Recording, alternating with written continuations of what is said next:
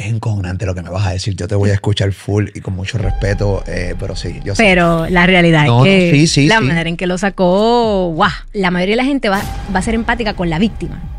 Yo soy empática con el acusado. Es decir, y esa, esa es la ¿Cómo puedes diferencia. ser empática con una persona que asesinó? Somos muy odiados hasta que de repente tú o algún familiar tuyo nos necesita y ahí quieres el mejor. Ahí es que, lo- ahí es que de repente entiendes cuál es el, el trabajo de un abogado criminalista. ¿El Chapo sabe esta entrevista?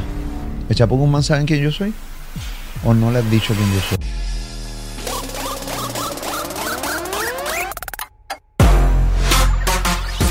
Mariel Colón, la abogada del Chapo, la entrevistamos hace unas semanas atrás aquí en Molusco TV. Te invito a que te suscribas a este canal de YouTube, que le dejas la campanita. Yo, eh, yo soy bien fático con el like y con la campanita. Obviamente la campanita para que veas el push notification en tu teléfono. Ah, mira, el Molu subió algo. Ah, no, no quiero ver esto. Ah, sí, esto está interesante. ¿Por qué? Porque en este canal de YouTube predomina lo que es la variedad. Aquí hay de todo un poco para que tú puedas obviamente decidir qué quieres consumir. Dentro de Molusco TV, importante el like, así YouTube nos ayuda a distribuir mejor, distribuir mejor nuestro contenido. La entrevista que le hicimos a Mariel eh, Colón, la abogada de Chapo, estuvo bien interesante y además está decir que todo el mundo empezó a pedir una segunda parte. Es como un seguimiento desde cómo está el Chapo, desde cuándo va a salir su señora esposa, de cómo va el caso de, su hijo, eh, que lo arrestaron hace unas semanas en México, eh, y otros casos que están por ahí que también queremos tocarlos, ¿no? Eh, y como yo no sé nada de leyes, pues prefiero tener una persona que sepa de leyes. Y qué mejor que la abogada de Chapo Guzmán, que nuevamente le damos la bienvenida aquí en Molusco TV. ¿Cómo tú estás? Todo muy bien, ¿y tú? Muchas gracias. Bien sorprendido con el feedback de la primera entrevista. Yo también, de verdad que sí. Eh, no sé cuántos views tiene en el momento que estamos grabando esta. Yo creo que vamos rumbo a 700 mil views. Wow. 600 y pico de mil. Y una, una, hay clips dentro de los shorts eh, que también la gente puede entrar a Molusco eh, TV aquí en la parte de los shorts. Hay uno que tiene más de un millón de views. Wow. ¿No sabía? No, no lo sabía. Sí, Me quedé sí. con, con el medio millón eh, la última vez que tú y yo hablamos, pero no, no sabía. Sí, Ah, sí, a mí me... eh, Yo, te soy bien honesto, yo cuando em- empiezo a grabar el podcast, yo no, no pienso en cuántos views va a tener. Ok. La, la competencia de los views o como o el análisis de views comienza justamente cuando la entrevista arranca. Y esta entrevista arrancó bien, pero no arrancó para tener los números que tenía ahora. Y fue como que de menor a mayor. Y fue que YouTube empezó a recomendarla. Por eso es que yo siempre digo, denle like, denle like Ya. al contenido. Porque antes- y, era un- y es un contenido bueno. No es un contenido de esto donde yo estoy aquí eh, hablando malo y... y, y tú Sí, otro sabes, tipo de entrevista. eh, no, no, es un contenido bueno como, como los que me gusta hacer aquí dentro, dentro del canal. ¿Qué, qué te dijeron de la primera entrevista? Bueno, obviamente siempre va a haber quien no le va a gustar y quien va a hablar. Ay, pero bendito. Pero Dios. en la mayoría, la realidad es que la gente le encantó muchísimo. Eh, me escribieron, o sea, iban a, a- veían el video, después me escribían en mi Instagram, decían, wow, qué tremenda entrevista, cuando viene la segunda parte. Eh, y le encantó, le encantó el contenido, de verdad que es muy instructivo, eh, pero a la vez también, pues, pues felicitándome, ¿no? Por, por, por lo segura que estaba de, de mí misma, por la- las duras que me tiraste y, como quiera, no, no cambié mi convicción. Y pues nada, sigan pidiendo la, la segunda parte, de verdad que sí. No, yo, yo creo que, eh, y que no pudimos profundizar mucho dentro de ese podcast, y es que es algo que, que- que la gente tiene que lograr entender, pero, pero por más que lo entendamos, no lo entendamos. Claro, Y es como nosotros, como, como un abogado puede defender a un criminal, Claro. sabiendo de que hizo lo que hizo. claro. Por ejemplo, tú has tenido, me imagino, clientes que no me vas a decir aquí porque obviamente es tu ética de trabajo y por ley tú tienes que obviamente mantener el, el secreto de tus La clientes. confidencialidad. Sí, no, y esto es la ética de trabajo. Tú no puedes pararte frente a este micrófono porque perderías todo lo que has logrado hasta el día de hoy. Correcto. Pero me consta que, porque esto ocurre, hay clientes que llegan donde ti y, te, y tú le dices, tienes que decirme la verdad. ¿Lo hiciste o no lo hiciste? Claro, eh, no con todos los clientes, porque hay unos clientes en donde la evidencia habla por sí sola. No me la tienes que decir porque Claro. está ahí. Pero hay otros en donde no hay mucha evidencia y yo necesito saber la verdad. No porque eso va a cambiar mi manera de representarte, porque yo te voy a representar igual, lo hayas hecho o no lo hayas hecho, porque yo no me puedo po- poner el sombrero de juez y juzgarte, pero es porque yo no quiero luego sorpresas de que vaya a salir algo y tú me mentiste y como ahora yo, yo te defiendo. En pleno juicio, fiscalía, pap, que te arranque con una cosa y, y- Correcto, podía- pudiera pasar, o, o- o semanas antes de juicio, claro que sí, una nueva evidencia, eh, que se introduzca el caso, que, que sea como una bombita, una sorpresa para mí. y que tenga que cambiar eso, toda la estrategia de defensa. corre- o que se me caiga la estrategia de defensa. Entonces, por eso es que hay casos en donde yo pido, me tienes que decir la verdad, no porque te voy a juzgar ni porque me va a importar, sino porque tenemos que prevenir lo que pueda pasar si esto se llega a saber. Si llega a venir, llegar nueva, nueva evidencia, disculpa la redundancia, en donde no, pues, este, nos, nos pillen. Lo que a la gente le cuesta digerir, y no a todos, hay mucha gente pro allá afuera y que entiende lo que es un abogado, lo que es un licenciado y, y- y específicamente un abogado criminalista. Hay mucha gente que lo entiende, pero las masas no entienden No. cómo un cliente se te confiesa en la oficina, sí, yo lo hice. Ok, ¿cómo te saco? Eso es lo que nos cuesta. Incluso a mí que conozco, que tengo muchos abogados criminalistas que son amigos con los que hablo, que litigan en el Tribunal Federal. eh, y a, y me- a mí me cuesta, por ejemplo, a mí me cuesta. Eh, pero lo entiendo. Claro. Lo entiendo, lo, lo entiendo, eh, pero cuesta. Al principio te costó, porque es que cuesta que alguien, tú tengas un criminal frente a ti, te lo confesó. Voy a ver a- cómo creo una estrategia para sacarte. Depende obviamente de la prueba que tengan. No me cuesta defender a la persona, no me cuesta defender a la persona. Pero digerir que hizo lo que hizo, te cuesta. es que en ese momento yo, y voy a hablar por mí, cada persona tiene su, su- su proceso diferente y cada abogado tiene su proceso diferente. Yo, en ese momento, mientras estoy con el sombrero de abogada, no estoy pensando que Mariel, la persona Mariel, ¿cómo lo tomaría si yo lo viera, por ejemplo, en, las noticias? Me levanto y veo que uno, una persona asesinó a otra, lo que sea.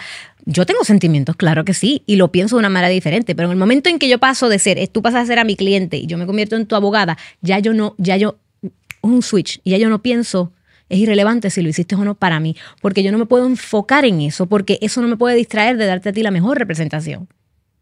Y no todo el mundo puede tener ese switch y no todo el la mayoría de las personas no lo tienen. Por eso es que no, la mayoría de las personas no hacen lo que yo hago. Sí, yo puedo entenderlo. Este, bueno, la ¿Cómo yo lo hago? No lo sé. No es que la gran mayoría tampoco. Hay mucha gente. O sea, estudiar leyes no es fácil. O sea, Claro. la cantidad de horas que hay que meterle. eh, De lectura, es lectura. Hay que leer, leer, leer, leer. Los abogados no dejan de escribir. Todo el tiempo están escribiendo, igual que los médicos. No dejan de escribir, escribiendo. Y hay que leer todo el tiempo, porque todo el tiempo, de repente tienes un caso que tienes que repasar Correcto. Y tienes que empezar a leer. O sea, no todo el mundo tiene. No todo el mundo le gusta leer, no todo el mundo lo tiene. O sea, de meter, y después coger la reválida. Y, pero después que tú coges todo eso, porque eso es la parte de educación, la teoría. Pero ser abogado es más que teoría, es ser estratega. Claro. Eh, eh, y, y ahí es que te hace, ahí es que te separa de los abogados y los abogados. Claro. Entonces, Hay que ser estratega, pero también hay que ser empático. Y es una, algo muy importante que yo he descubierto. Eh, pero empático, la mayoría de la gente va, va a ser empática con la víctima. Yo soy empática con el acusado. Es decir, y esa, esa es la ¿cómo diferencia. ser empática con una persona que asesinó? Porque- ¿Cómo uno es empático con alguien que asesinó a sangre fría a otra? Pues Mo- Molusco, porque es mi trabajo. Es mi trabajo. Es que me cuesta a mí. O sea, Lo sé. yo, yo no podría ser abogado porque, me- uno, no me gusta leer mucho. Eh, número dos, creo que eh, no todo el mundo nace para estudiar como ustedes. Y se las tengo que dar todas las personas que están viendo este podcast, que pasan horas leyendo y que se amanecen estudiando. O sea, soy fanático de este tipo de personas porque hay que meterle, pero de verdad, Claro. eh, hay que meterle. Pero más que por todo eso, es que yo no podría defender a una persona que asesinó a otra. Mira, eh, yo es bien curioso porque en el, en el video que nosotros hicimos anteriormente hubo un, un comentario que a mí me, me chocó mucho y me echó a reír eh, porque era una muchacha que su papá era, había sido abogado criminalista y decía, todos lo- todo el mundo detesta un abogado criminalista hasta que de repente lo necesitan y quieren el mejor. Y que yo le había acordado mucho pues a, a- a su papá y es la verdad, es la verdad, somos muy odiados hasta que de repente tú o algún familiar tuyo nos necesita y ahí quieres el mejor. Ahí es que, lo- ahí es que de repente entiendes cuál es el, el trabajo de un abogado criminalista. ¿Conoces algún caso de una persona que esté presa injustamente? Porque también Claro. ocurre. Claro, sí. eh, ahora mismo, obviamente, el sistema no es perfecto. No. Eh, y muchas veces las películas y las series nos expone, eh, y me imagino que pasa en la vida real, de que el alcalde o el gobernador o el presidente necesita que alguien salga culpable de X o Y caso para que la opinión pública se detenga.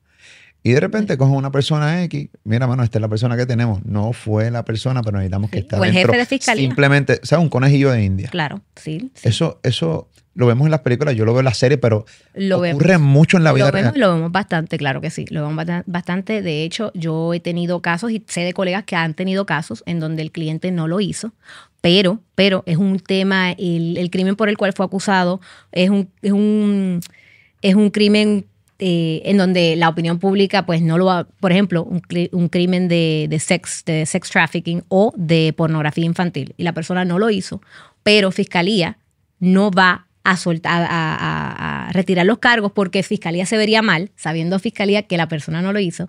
Entonces no le da otra opción a la persona que irse a juicio. Pero ¿qué pasa? La persona también tiene miedo, bueno, si me voy a juicio, como por el tipo de cargo que es, las personas me pueden encontrar culpable, no dejándose ver por, por, por la evidencia que hay o la, la falta de evidencia que hay, sino por, por lo que me acusan. Entonces yo puedo ir preso por algo que yo no hice.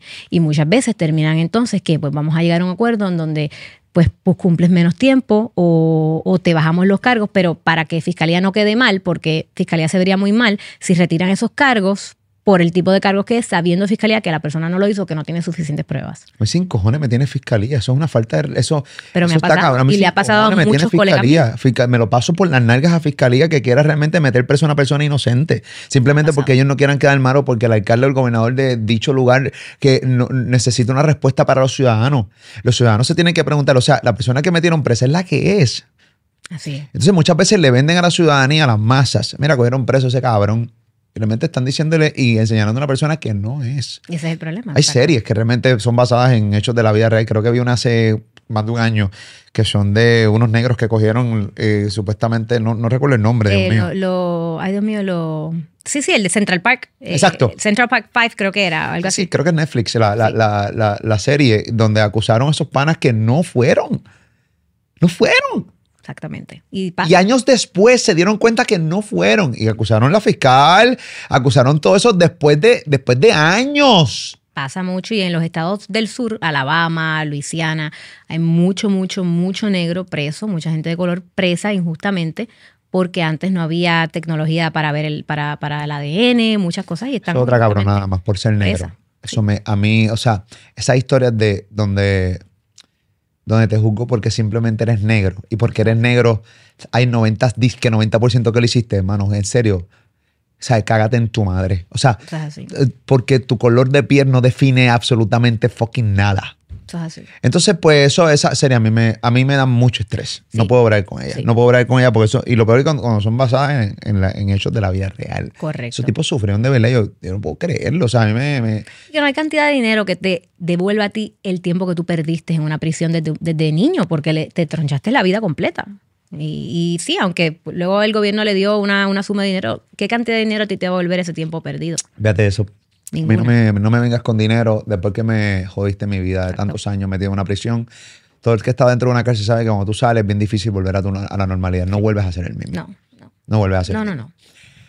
¿Cómo está el Chapo? Sé que la última vez que te entrevisté, el Chapo Guzmán, ibas de camino. eh, él está en Colorado, ¿no? Denver. Él está en Colorado, correcto. Y- no en Denver, en Florence, Colorado, que queda Florence, como a dos horas de Denver. ¿Fuiste a verlo? Sí, he ido a verlo, sí, sí. Después de nuestra conversación he ido a verlo dos veces, sí. ¿Tuviste una conversación con él? Sí, claro, claro. Y obviamente, pues, de más está decir que pues, por ética no puedes decir la- el contenido de la misma, pero ¿cómo está el Chapo?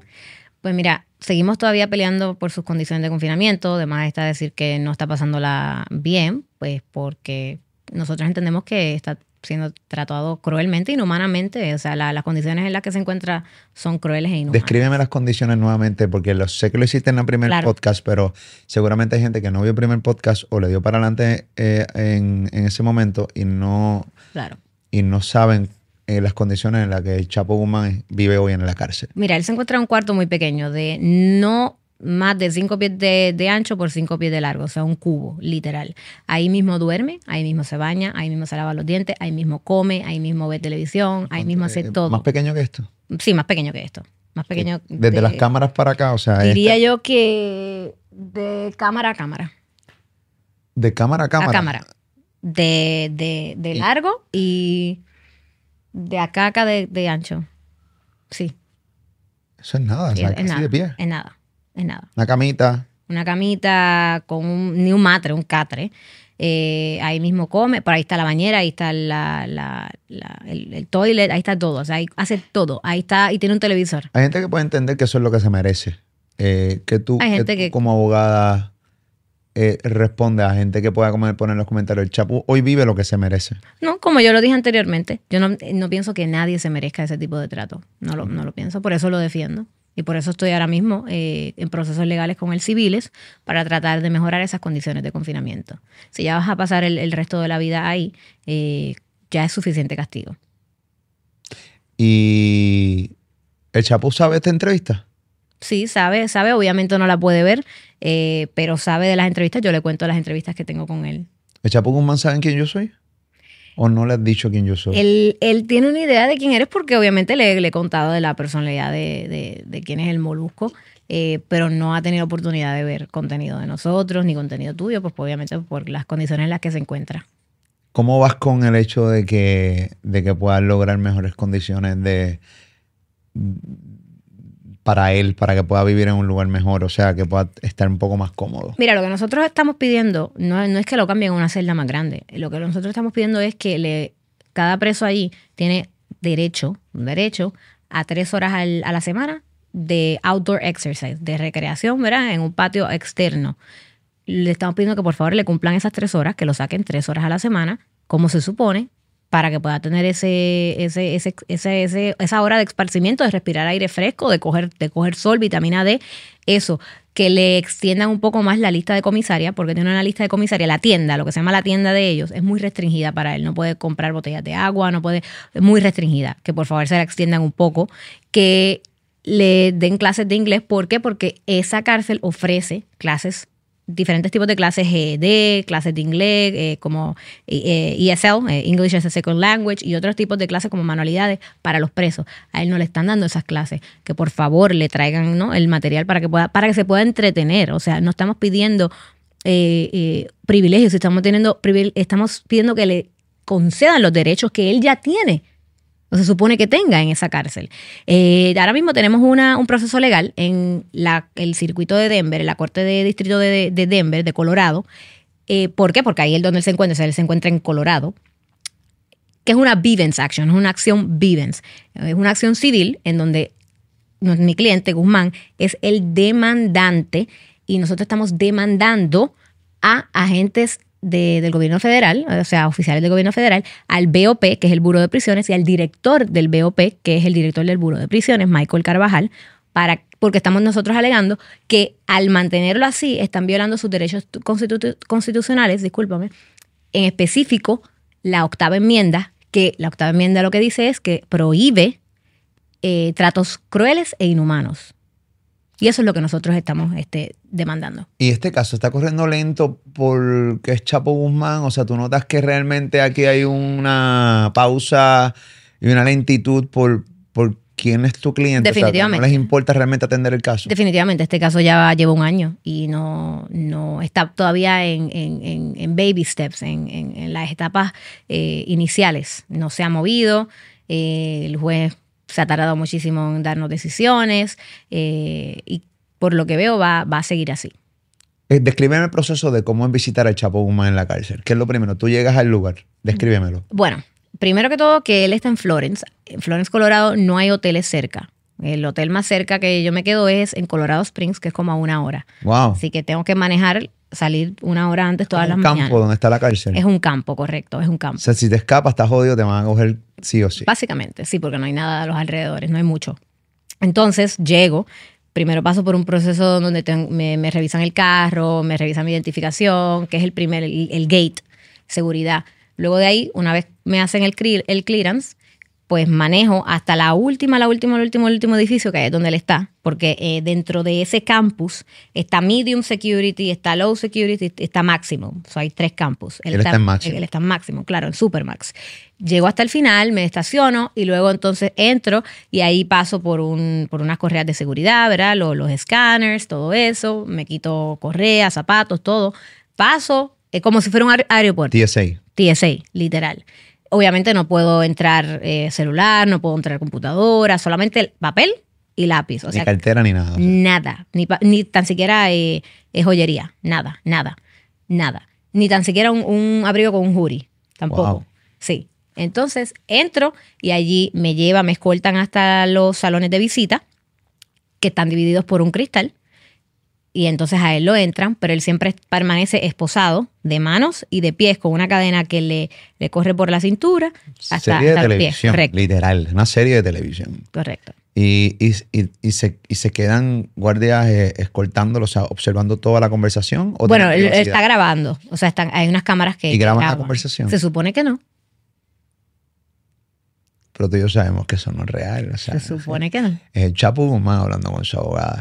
Tú eres la única que puedes visitarlo. Yo soy la única que puedo visitarlo y una de mis paralegales, que también está autorizada, eh, de mi equipo legal, y sus hijas. Sus hijas pueden, eh, de visitas sociales solamente sus niñas y de visitas legales, pues mi paralegal y yo. Eh, hablemos un poco de, del hijo. Obviamente, el hijo, estaban esperando extraditar al hijo de Chapo Guzmán, que se llama Ovidio Guzmán. Obviamente lo arrestaron hace unos meses atrás. Hablamos de él en el pasado podcast. Correcto. Este, y habíamos hablado de la posibilidad de que tú pudieras, obviamente, eh, defenderlo. No es hasta que llegue a Estados Unidos que tú puedes realmente defenderlo Correcto. si él lo desea, ¿no? Claro. Eh, supuestamente México no quiere extraditarlo. ¿Cómo va eso? Bueno, no es que México no quiera extraditarlo. Eh, yo pienso que México sí lo quiere extraditar, si no, no hubiera cooperado, ¿verdad? Para, para, el, para la captura de él.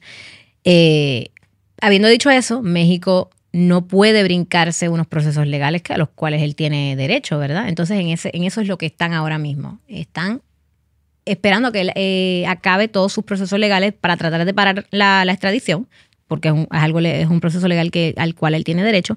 Y una vez él termine todos esos procesos, si el juez que está viendo ese caso en México decide, ¿sabes qué no? Esta extradición es legal, pues entonces lo envían. Si el juez dijera, esta extradición no, no fue legal, la manera en que Estados Unidos obtuvo la evidencia no fue legal, pues se pararía entonces y lo dejarían entonces en México. Pero tú tienes, tú tienes este constancia de esa prueba. O sea, tú no sabes si fue legal o ilegal. En, eh, en ahora mismo, como estamos ahora mismo, no- nosotros nadie tiene de- eh, acceso a esa prueba, solamente el gobierno americano y el gobierno eh, mexicano.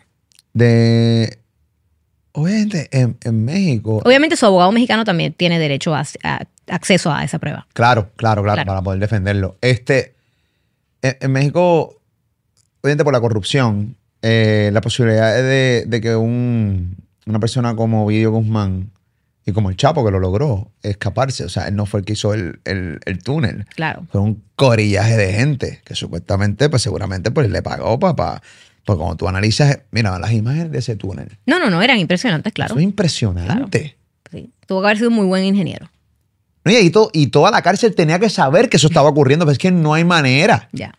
Estaba todo el mundo comprado punta a punta allí. Ya. Punta a punta. O sea, no hay break. Las posibilidades de escaparse en México son mucho más grandes que en Estados Unidos. Claro. Por eso entonces tú como... Vamos a ver claro. Ovidio, La necesidad es mucho más grande, obviamente. Había una persona, mil dólares le hacen diferencia. Acá no. Entonces, pues la necesidad es mucho más grande, pues claro que se compran más fácil. Ovidio Guzmán se quiere quedar en México porque obviamente las posibilidades de escaparse son mucho más grandes. Mira, yo no sé qué Ovidio Guzmán quiere, ya que yo no he hablado con él. Ahora bien, experiencias pasadas, no solamente del señor Guzmán, sino otros, otras personas en el pasado que han enfrentado cargos similares y que luego enfrentan extradición, prefieren quedarse en sus países, México y Colombia, por ejemplo, que te hablo de estos dos casos. ¿Por qué? Porque temen que termine, que terminen como ahora mismo está, como ahora mismo terminó el señor Guzmán, en esas condiciones. Porque allá en México, a pesar de, aún así le den vida, nunca van a ser las mismas condiciones de confinamiento. Si tú tienes plata, nunca van a ser las mismas condiciones de confinamiento que, que enfrentarías en una cárcel en Estados Unidos. Emma Coronel, que es la esposa del Chapo Guzmán. Eh, sé que le dieron cárcel, la hablamos también en el pasado podcast. Obviamente estamos retomando el tema para hacer como más que un recap, como una actualización de cómo va ella. Claro. Eh, ella está ley de nada de salir, ¿correcto? Se supone que salga en septiembre de este año, correcto. Y por buena conducta, ¿no podría salir antes? Pudiera, hasta ahora no nos han dicho nada. Esos son unos cálculos que hace dentro del BOP, la, car- la- la- la prisión de ella. Eh, de esos cálculos, en el momento en que ellos, ellos decidan hacerlos, si hay una reducción, pues, pues sí, saldría antes. ¿Cuáles son los planes de ella cuando salga? O sea, eh, seguir su vida normal, o sea, ¿cómo, cómo corre eso? Mira, ella va a tener una probatoria de tres años. O sea, ella sale, pero sale y se queda en una probatoria, como muchas personas cuando salen tienen una probatoria. Esa probatoria no le, le prohíbe salir del país, solamente puede estar dentro de Estados Unidos. Así que cuando salga ya escogerá el estado al que se quiere ir a mudar y entonces se va a tener que reportar periódicamente con, con probatoria, como cualquier otra persona que, que está en una probatoria, pero puede tener una, puede trabajar, puede tener una vida relativamente normal. Entonces ella, pues me imagino que seguirá con sus planes quizás de la marca de ropa o de los otros planes que, que, ella, que ella tenía que tuvo que obviamente pausar cuando le surgió esto. ¿Quién verá de su seguridad? No sé, yo honestamente no, no, no sigo eh, las historias de los carteles ni nada por el estilo, este, pero sé que de repente pues, ocurre muchas veces que cuando personas que, o sea, allegados de, de gente grande de carteles, cuando salen, pues muchas veces tienen que protegerlo porque posiblemente pueda haber represalias por, por enemigos y cosas que, que pueda tener que ser el Chapo Guzmán en este caso. O sea, la esposa del Chapo Guzmán no corre peligro cuando esté en la libre comunidad de su seguridad. ¿Quién verá por eso? Entiendo que no, no corre ningún peligro y mucho menos si está aquí en los Estados Unidos. Así que no creo que, que haya un, un, un, riesgo de, de, ¿no? de su seguridad que amerite que ella necesite algún tipo de protección. Hay un caso que justamente salió, bueno, lleva un rato, pero justamente antes de grabar este podcast sale, que es el caso que lo noté porque no, no, no tenía mucho conocimiento del mismo. Claro. Eh, el caso eh, de Genaro García Luna. García Luna. Él es el ex secretario de Seguridad Pública de México. Correcto. Eh, según las notas que tengo, él lo arrestaron en el 2019, luego de que pues, saliera como parte de la investigación para el arresto del Chapo. Eh, háblame un poco de este caso.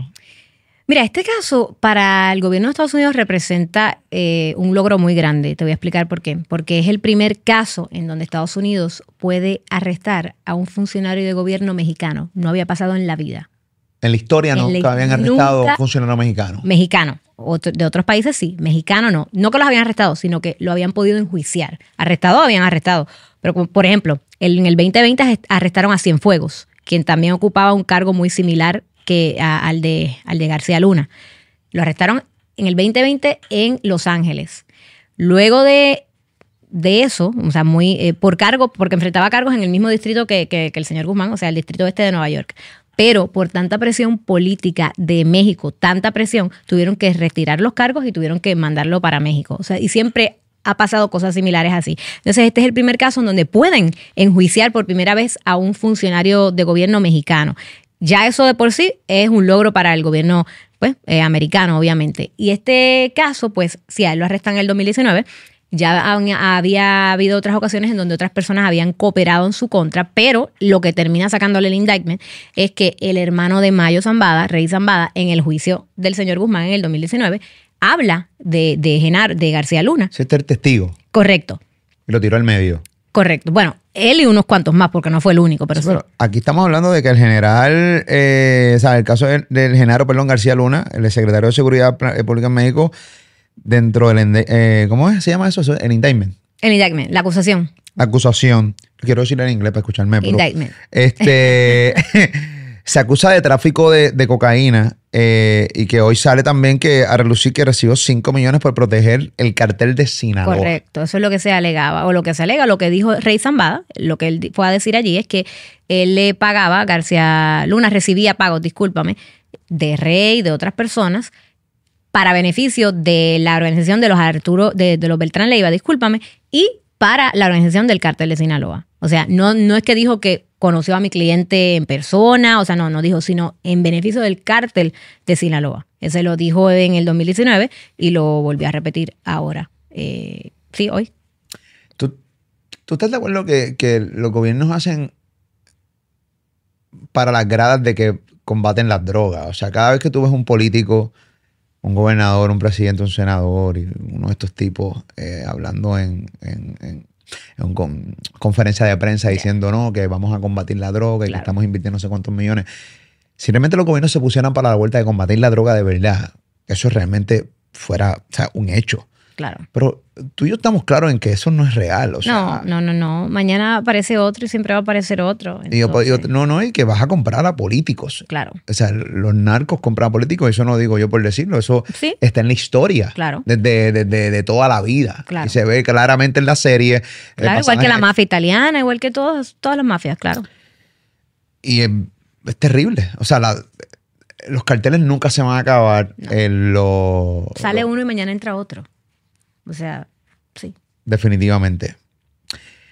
De todos los casos, ¿tú has estudiado otros casos fuera de los que tú has trabajado, como el de Chapo Guzmán? ¿Cuál caso tú has estudiado y que has leído, pero de, lo- de los casos que realmente ha sido relevante? Que he estudiado y que he leído del narcotráfico. Narcotráfico, de asesinato, este, de eh, hombres, hombres o mujeres que matan a sus esposos. Mira, han habido muchos casos de, que han sido de mucho interés para mí. Por ejemplo, el de O.J. Simpson, el de los hermanos Meléndez. Eh, fueron casos pues muy grandes y, y muy interesantes, ¿no? Por la manera en que se desarrollaron. ¿Tú piensas como yo que oye, si sos el tipo más cabrón de la vida? Te explico. En el sentido de que este pana cogió y yo soy de los que creo, obviamente, yo, yo no estuve ahí, eso, nada por el estilo, pero puedo opinar, ya esto es un caso viejo. Yo, yo pienso que si él mató a su esposa, luego el tipo más adelante saca un libro de cómo él lo hubiera supuestamente hecho. Claro. O sea, hay que ser bien cabrón, o sea, para tú hacer eso. O sea, yo soy- Cínico, claro. Y o sea, volvemos, yo creo que en aquel momento histórico en Estados Unidos se, se tornó también como que era un caso contra una persona negra y eh, él mismo utilizó eso a su él era muy querido también porque él era una estrella del fútbol Una grandísima. mega y- estrella, salió en películas. O sea, yo, o O.J. Simpson, yo seguí a O.J. Simpson. Obviamente no soy fanático del fútbol americano, pero lo, lo, lo, lo veía, sé quién era. Claro. Por- ve- lo vi en la película Naked Gun. O sea, realmente el tipo es, es una, estre- era una claro. estrella. Sí, sí.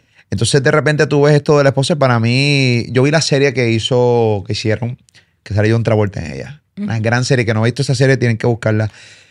¿Qué tú piensas de este caso de O.J. Simpson? Que para mí es bien, que qué bueno que me dice O.J. Simpson porque es un, un caso que seguí de cerca, eh, vi la serie y me resulta bien cuestionable que realmente él no lo haya hecho.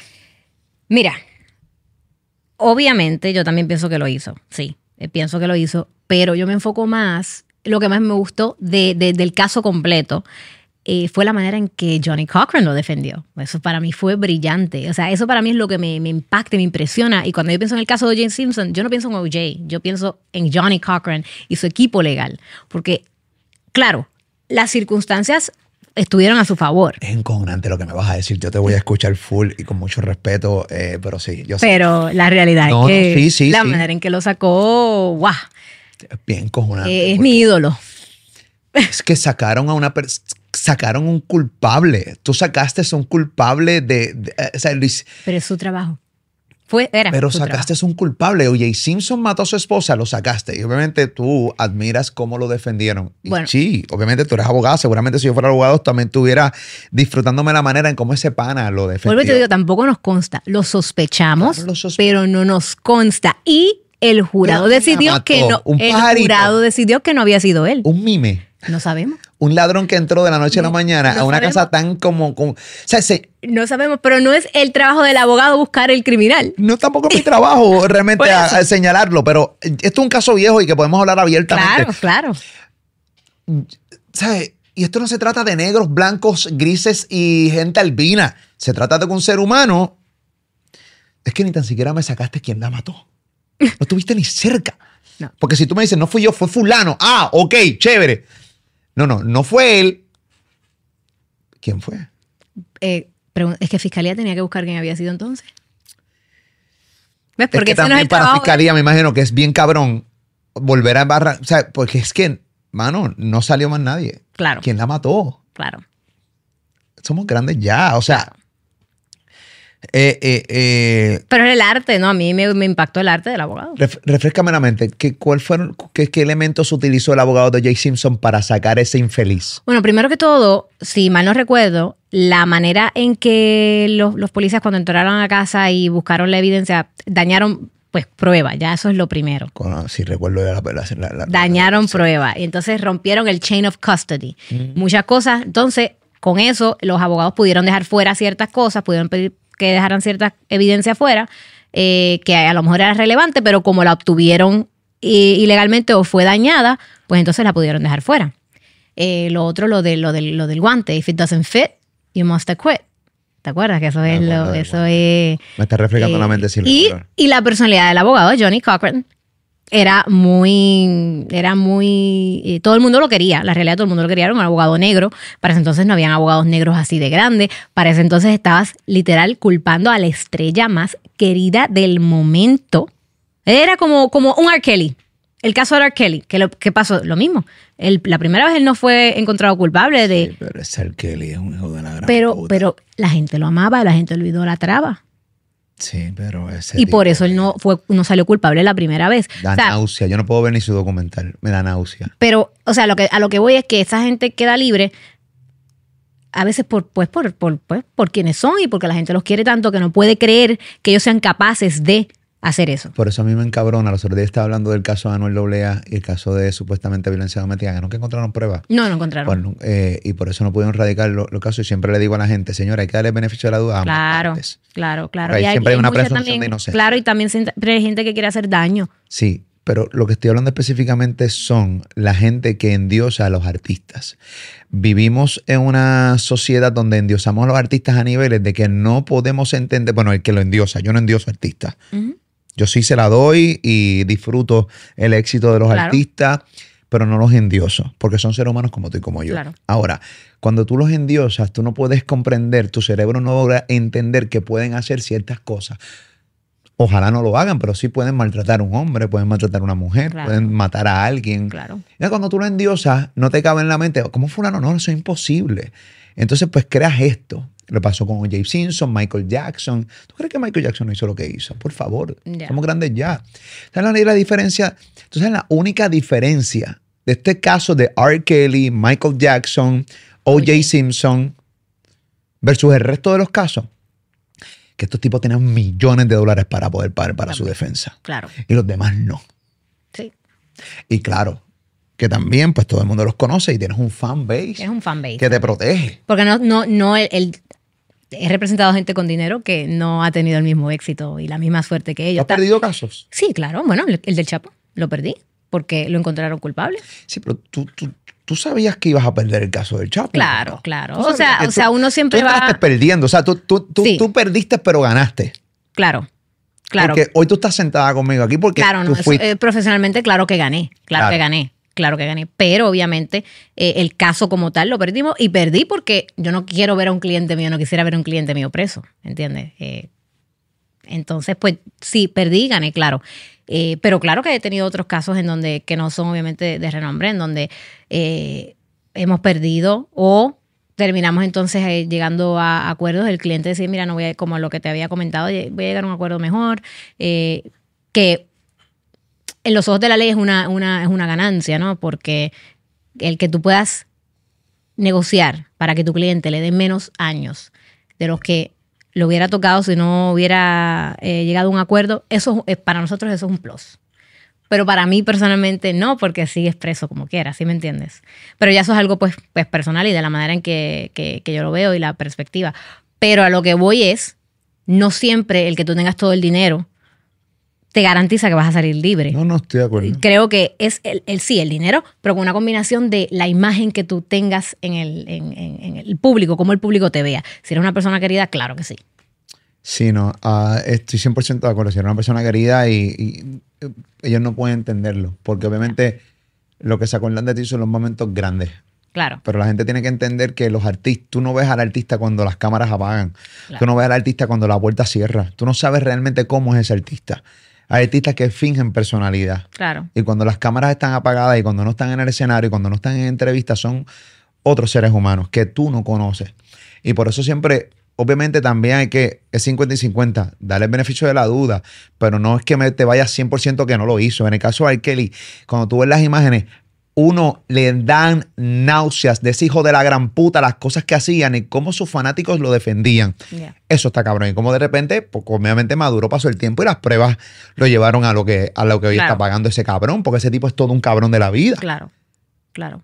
Entonces, en el caso de Michael Jackson, Michael Jackson, mano, hizo todo lo que hizo y podremos hablar de su infancia, lo duro que fue, su papá como, como básicamente lo, lo utilizó para enriquecerse, como no lo dejó ser niño, Mm. todo eso, pero al final del día, no fue un niño que habló, es que fueron un montón. Entonces, tam- todo el mundo, espérate, no, que esos niños se pusieron todos de acuerdo. Ya. ¿En serio que todos esos niños se pusieron de acuerdo para de- decir lo que dijeron? Bueno, no los niños, los papás es lo que decían. Claro, Pero pero sí. los niños después de grande hablaban. Claro.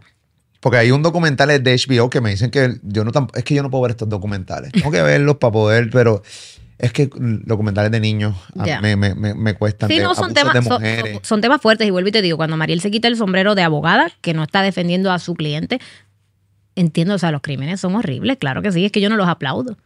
No los aplaudo y siento y wow, es fuerte, ¿entiendes? Claro que sí, claro que sí. ¿Cómo defendemos un violador? Vuelvo y te digo, ¿Cómo de- no, yo te digo, me sé tu respuesta. Claro. Pero, pero te- yo, yo sigo hablando y pensando en voz alta. Claro, y, como la mayoría de la gente, porque la mayoría de la gente piensa lo mismo que tú. Un violador de ¿Cómo? niños. ¿Cómo ¿Cómo? tú defiendes un violador de niños? ¿Cómo se defiende un violador de niños? ¿Cómo yo, abogado, defiendo un violador de niños? Sé que tiene derechos, pero soy, voy más allá muchas veces, digo. Es que hay acciones que el ser humano hace que debes perder automáticamente todos tus derechos. Pero no es así, pero no es así. Porque eso un no de la no puede tener derechos, pero para nada.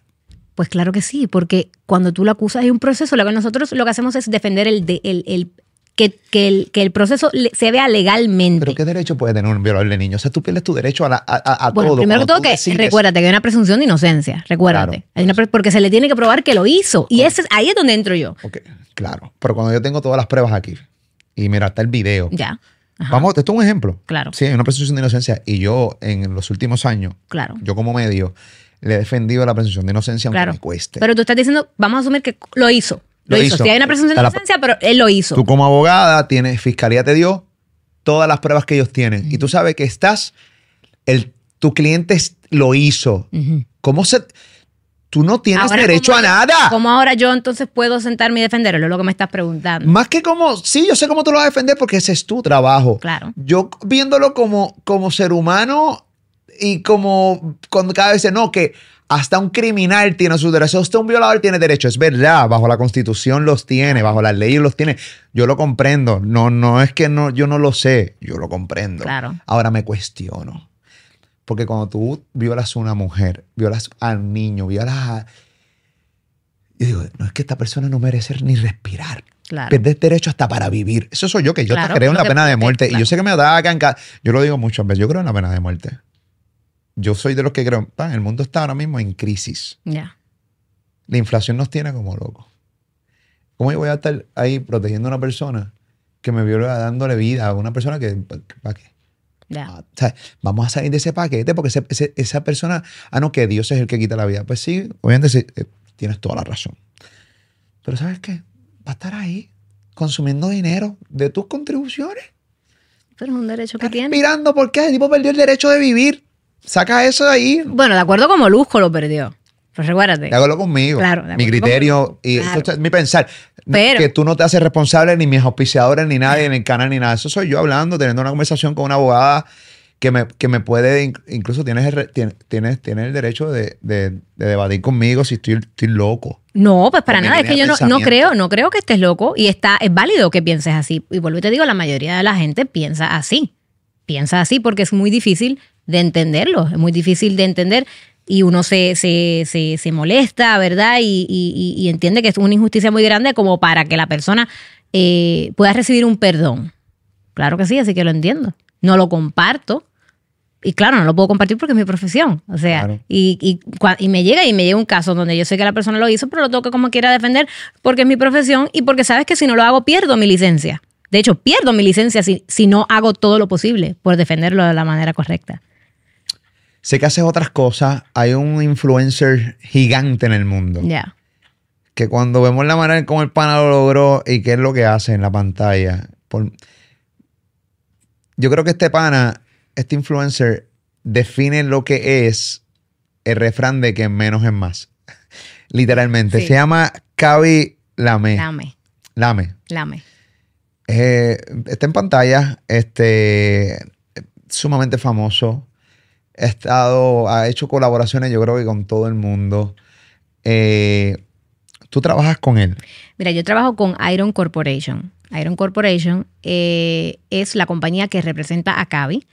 Él tiene obviamente su porcentaje de la compañía y el mayoritario que es Alessandro Rillo, un italiano. Y entonces yo represento a la compañía. Y como Cavi es uno de los talentos de la compañía, pues sí. ¿Cómo, cómo de lo que sabes de él, cómo fue que él se hizo? Mira, él en la pandemia, él es de Senegal, pero su mamá se lo llevó a Italia cuando tenía creo que un año de edad. Y entonces, eh, durante la pandemia, él estaba haciendo videos en TikTok. Y nada, los videos tenían como mil views, mil doscientos views, nada, nada, y obviamente no de la misma calidad a, la, ahora, obviamente. Obvio, claro, sí. Pero el manejador de él, Rillo, Alexandro Rillo. Ah, ya eh, tenía manejador con mil No, no, no, no, no, no tenía manejador. Ah. El que se convierte en su manejador, un día este italiano viendo eh, videos, porque eh, Alexandro es un social media manager, de hecho, muy grande, muy grande. Y, buscando talentos, porque imagínate, la pandemia, está buscando qué hacer en TikTok, da con los videos de Cavi. ¿Cómo dio? No lo sé. Pero lo primero que él piensa, wow, este es el próximo Eddie Murphy. Este literal es el próximo Eddie Murphy. Yo quiero conocer a este muchacho, yo quiero manejar a este muchacho. Y lo contacta. De cero, cuando tenía Lo contacta de cero, mil views, mil doscientos, o sea, nada. Y pues entonces empezaron a hablar y él le dice, déjame manejarte. Eh, da la casualidad que Cavi también estaba en Italia, en, Milán. Y entonces pues comienzan a trabajar juntos y terminan creando a el TikToker número uno del mundo. Wow. ¿Tú manejas los contratos o qué tú haces dentro de Iron Corporation, correcto. Entonces, eh, sí, eh, Iron Corporation firma contratos con de todos sus talentos con diferentes corporaciones, como por ejemplo puede ser Hugo Boss, eh, Carolina Herrera, lo que sea, eh, Binance, eh, Paramount, lo que sea. Y pues sí, si necesitan acá, representación acá, ¿verdad? Porque hay contratos en donde se hacen en Italia y pues en Italia ellos tienen sus, sus, sus abogados, pero si necesitan representación acá en los Estados Unidos, ahí es donde yo entro. Ah, tú lo representas en Estados Unidos. En Estados Unidos, ¿Cómo, correcto. ¿Cómo tú llegas a ellos? ¿Cómo, cómo una, abogada o un abogado, un licenciado puede llegar a, una compañía como esta? ¿Cómo, de la misma manera en que Alessandro contacta a Cavi y me contacta a mí y porque la había visto, pues artículos míos de periódico y había visto, y entonces me, me contacta, inicialmente me contacta para manejar mis redes sociales también. Y yo en ese momento no era tan grande en las redes sociales y le dije, mira, mm, no, no, no, no creo, como que, pero gracias. Pero pues comenzamos a hablar, desarrollamos una amistad y pues en el momento en que él necesitó abogado acá, pues me, obviamente me contactó. ¿Abogados para qué? ¿Para negociar contrato o para proteger? ¿Cómo, cómo se protege un influencer? O sea, ¿qué, qué tú haces? O sea, porque este, este este influencer hay que protegerlo. Esto es un gran influencer. Eh, gana millones de dólares. No tengo ni la. Tú más o menos puedes tener la idea de. Seguramente has visto contratos, por lo menos en Estados Unidos, los de allá no. Claro. Eh, porque este no es un influencer de Estados Unidos. no, este claro. Es un influencer worldwide, o sea, pues, mundial. Yo, yo, como tal no lo, no lo protejo a él, ¿verdad? Para eso él tiene sus abogados en Italia. De hecho, tiene sus abogados fuera de Iron Corporation, él tiene sus propios abogados que, que se encargan de esa parte. Yo lo que me encargo es de velar por los contratos que él firme que él vaya a firmar, es decir, velar por las cláusulas eh, que le van a ofrecer, esa negociación que nosotros queremos a cambio, por cuántos años, eh, cuántas apariciones tiene que hacer, ese, ese tipo de, de, intercambio, correcto, de, de negociaciones. ¿Y le va bien? Le va muy bien, le va muy bien, de verdad que sí. este tipo de ganar mucho dinero. O sea, estamos hablando de que... Pero de verdad que gracias a su, su, Digo, el muchacho tiene muchísimo talento, pero escucha a su manejador y su manejador es ahí la, la pieza clave. De verdad que Alessandro puede hacer a cualquiera una estrella. De verdad que es increíble. Es increíble. Mariel Colón, ella es la abogada de Chapo, es boricua. Eh, todavía a mucha gente le cuesta eh, como que es boricua. Lo ponían todavía. Yo y con todos los reportajes que han hecho, la abogada puertorriqueña, puertorriqueña es puertorriqueño, incluso tiene el mapa de Puerto Rico en su cadena. Eso es así. Muy bien, esa es la que hay. Y me gustó esta conversación. Este, estuvo bien chévere. Este, después vamos a buscar los otros casos más para discutirlo. Claro, claro, hay muchísimos. El de los hermanos Meléndez es otro que me encantaría. Vamos a hablar de los hermanos Meléndez. Quiero, no te, no profundice porque ya me queda poco tiempo y quiero dedicarle tiempo a los hermanos Meléndez y, que también, además de los hermanos Meléndez, que me puedas traer otro caso adicional y yo poder leer un eh, poco. Otro de Aaron Hernández también, el del futbolista que se suicidó. Ese, ese, yo vi en la película. ¿Te acuerdas de? La serie. Ay, Dios mío. José Bá es su abogado, muy amigo mío. Sí. Wow, eso, ese pana se suicidó. sí, se suicidó. Perfecto. De padres puertorriqueños, por De padres puertorriqueños, correcto. Terrible el caso de Aaron Hernández. Les prometemos que vamos a tener unos podcasts bien interesantes con, con la licenciada eh, Mariel Colón acá dentro de, de, de Molusco TV. Así que tienen que estar bien pendientes. Las redes sociales de Mariel E. Colón está en pantalla. Pueden seguirla en Instagram. Ella no siempre está como licenciada. Y a veces que se pone creativa y se va a los stories y, y comienza a cantar. a de eh, Hace de repente momentos de preguntas con el público. eh, que la gente estaba pidiendo la segunda parte de esta Ah, la gente entrevista. estaba pide, pide, pide, sí. Muy bien. Es la que hay. Gracias por estar conmigo. No, gracias a ti. Abrazo, es la que hay. Comparte contenido, el like es bien importante para que se distribuya este contenido por todo YouTube, Corillo. Esa es la que hay acá dentro de Molusco TV. También dale a la campanita. Gracias por estar con nosotros todo el tiempo acá en Molusco TV. De San Juan, Puerto Rico, yo no soy el mejor.